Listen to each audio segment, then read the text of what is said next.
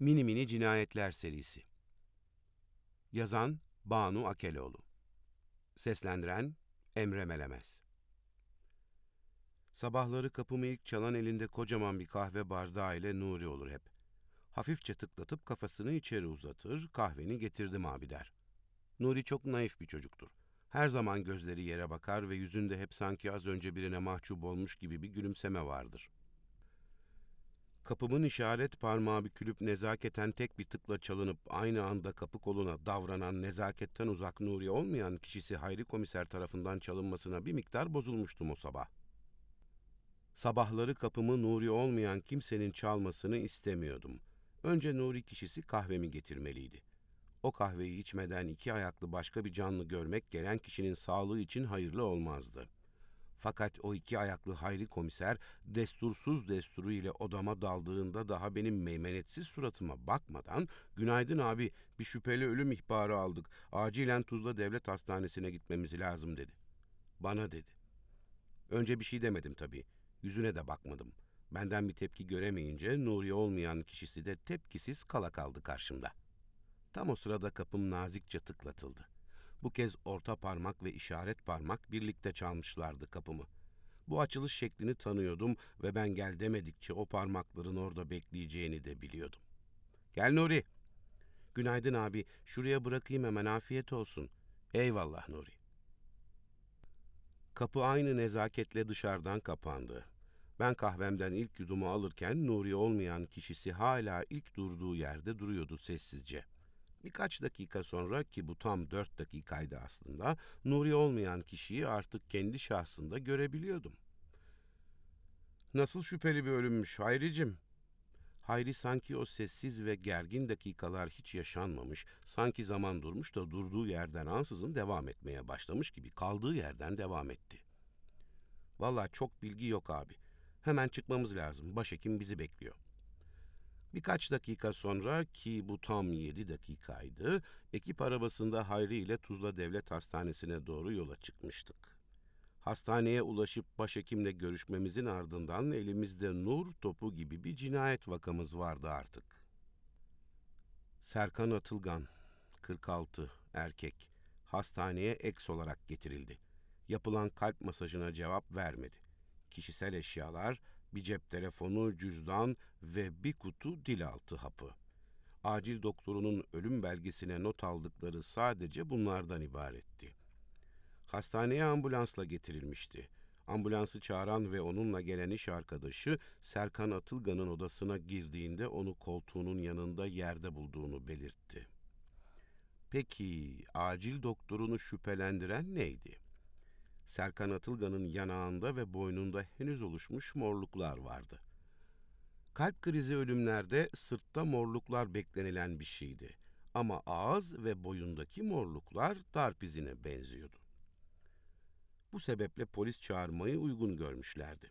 Çok da iyi yapmışlardı çünkü morga inip morlukları görür görmez Hayri ve ben bunun darp sonrası oluşan morluklar olduğunu mesleki tecrübelerimize istinaden anlamıştık. Serkan Atılgan henüz 9 ay önce evlenmişti. Doğuştan gelen bir kalp hastalığı vardı. Bu sebeple yanında hep dilaltı hapı taşırdı.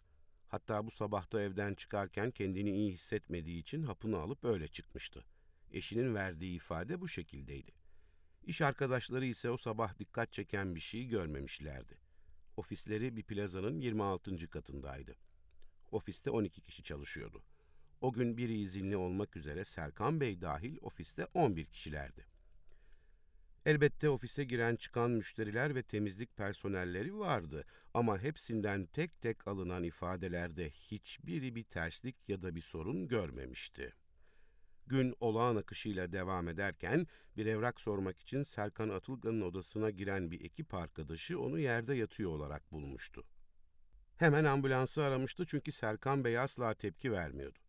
Gelen ambulanstaki sağlık ekibindekiler orada ilk müdahaleyi yapmışlardı ama maalesef hastanede belki bir şeyler yapılır umudu ile hastaneye de yetiştirmişlerdi fakat onu geri döndürememişlerdi. Yapılacak şey basitti. Eğer bir arıza, veri kaybı vesaire yoksa kamera kayıtları bizi katile götürecekti. Neticede cinayet dağ başında değil, şehrin göbeğindeki bir iş merkezinde işlenmişti. İş merkezinin güvenlik biriminden kayıtları istedikten sonra bize ulaşması uzun sürer diye düşündük ve arabaya binip iş merkezine yollandık. Sonuçta sadece rica edecektik ve onlar da bizi kırmayacaklardı. İş merkezinin güvenlik merkezi adeta bir uzay üssünü andırıyordu. İşleri güçleri poz bunların diye geçirdim içimden. Plaza insanı ve plaza dili gibi plaza güvenliği de farklı olacaktı elbette. Sağ olsunlar arkadaşlar bizi kırmadılar. Hayri ile ot sabah oturduk ve sabahtan itibaren izlemeye koyulduk. Şanslıydık ki bunu üzülerek söylüyorum, cinayet sabah işlenmişti de saatler harcamayacaktık ekran karşısında. Ofise normal çalışanlar giriyor, sabah rutinleri, günaydınlaşmalar, kahve içmeler arasında sessizce elinde temizlik setiyle bir temizlik personeli Serkan Bey'in odasına giriyor, tam yedi dakika sonra da sakince çıkıp gidiyordu. Bingo! İşte katilimiz buydu. Birlikte izlediğimiz bir güvenlik personelinin dikkatini ise taktığı maske çekmişti. Başkomiserim, bu bizim çalıştığımız temizlik elemanlarından biri olamaz. Bizdekilerin hepsi mavi desenli ve şirket logoları üstünde olan maske takıyor. Bu adamınki beyaz maske. O kadarını biz de anladık diyecektim ama tabii kibarlığı elden bırakmaya gerek yoktu. Adamı binadan çıkana kadar izledik. Pandemiden ötürü takılan maskeler suçluların ekmeğine yağ sürüyordu bu dönemde. Ama bizim adamımız asansörde tek başındayken maskesini 2-3 saniyeliğine çıkartıvermişti. Heyecanını içinde zapt edemediği için aldığı bir soluktu bu. Adamı tanımıyorduk tabii ama ifadesini aldığımız çocuğa sorabilirdik. Belki de katil rakip firmalardan birinde çalışıyordu. Aslında bir nevi zanlı statüsünde olan iş arkadaşını bunu henüz korkutmamak için tebliğ etmesek de işimize yaramadığı noktada bilgi saklıyor pozisyonunda olduğunu hissettirirse tutuklama hakkımız da vardı. Fakat çocuk adamı gördüğü an tanıdı. E bu Çağatay? Kim bu Çağatay? Nermin'in sevgilisi. Benim yan masamda oturan arkadaşım. Bu mu öldürmüş Serkan Bey'i? Bakacağız kardeşim. Şu Nermin'le bir görüşelim hemen. Görüşemezsiniz. Bugün izinli. Serkan Atılgan'ı öldüren Çağatay Yapan'ı sevgilisi Nermin Şen'in evinde kız kıvrak yakalatmıştık. Ekipleri görünce pek bir şaşırmış zavallıcık. Nermin de öyle. İfadeleri ise Serkan Atılgan'ın eşinin uzun yıllar boyu ölen kocasının ardından yas tutacak olmasının önüne geçmişti. Ertesi sabah raporum masamda, Çağatay yapan hücrede, benimse gözüm kapıda elinde kahveyle gelecek olan Nuri kişisini bekliyordum. Cinayet plazada işlenmiş olsa da aslında bir taciz skandalının su üstüne çıkmasından ibaretti. Serkan Atılgan yıllardır Nermin'i gerek sözlü gerek de fiziksel anlamda taciz ediyordu. Nermin utancından bunu hep hasır altı etmeyi ve kimseye söylememeyi başarmıştı. Hatta Serkan Atılgan'ın evliliği kendisinin kurtuluşu olacaktı ama hiç de öyle olmamıştı. Evlendikten bir ay sonra tacizlerine devam etmiş, hatta bir adım öteye taşıyıp Nermin'in sevgilisine aralarında bir ilişki olduğunu söyleme tehdidiyle ondan ayrılmasını talep etmesine kadar gitmişti.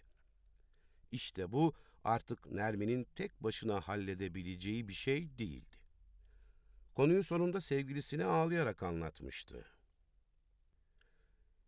Sevgilisi Çağatay da yarın işe gitme, ben gidip bizzat konuşacağım diyerek Nermin'i işe göndermemişti.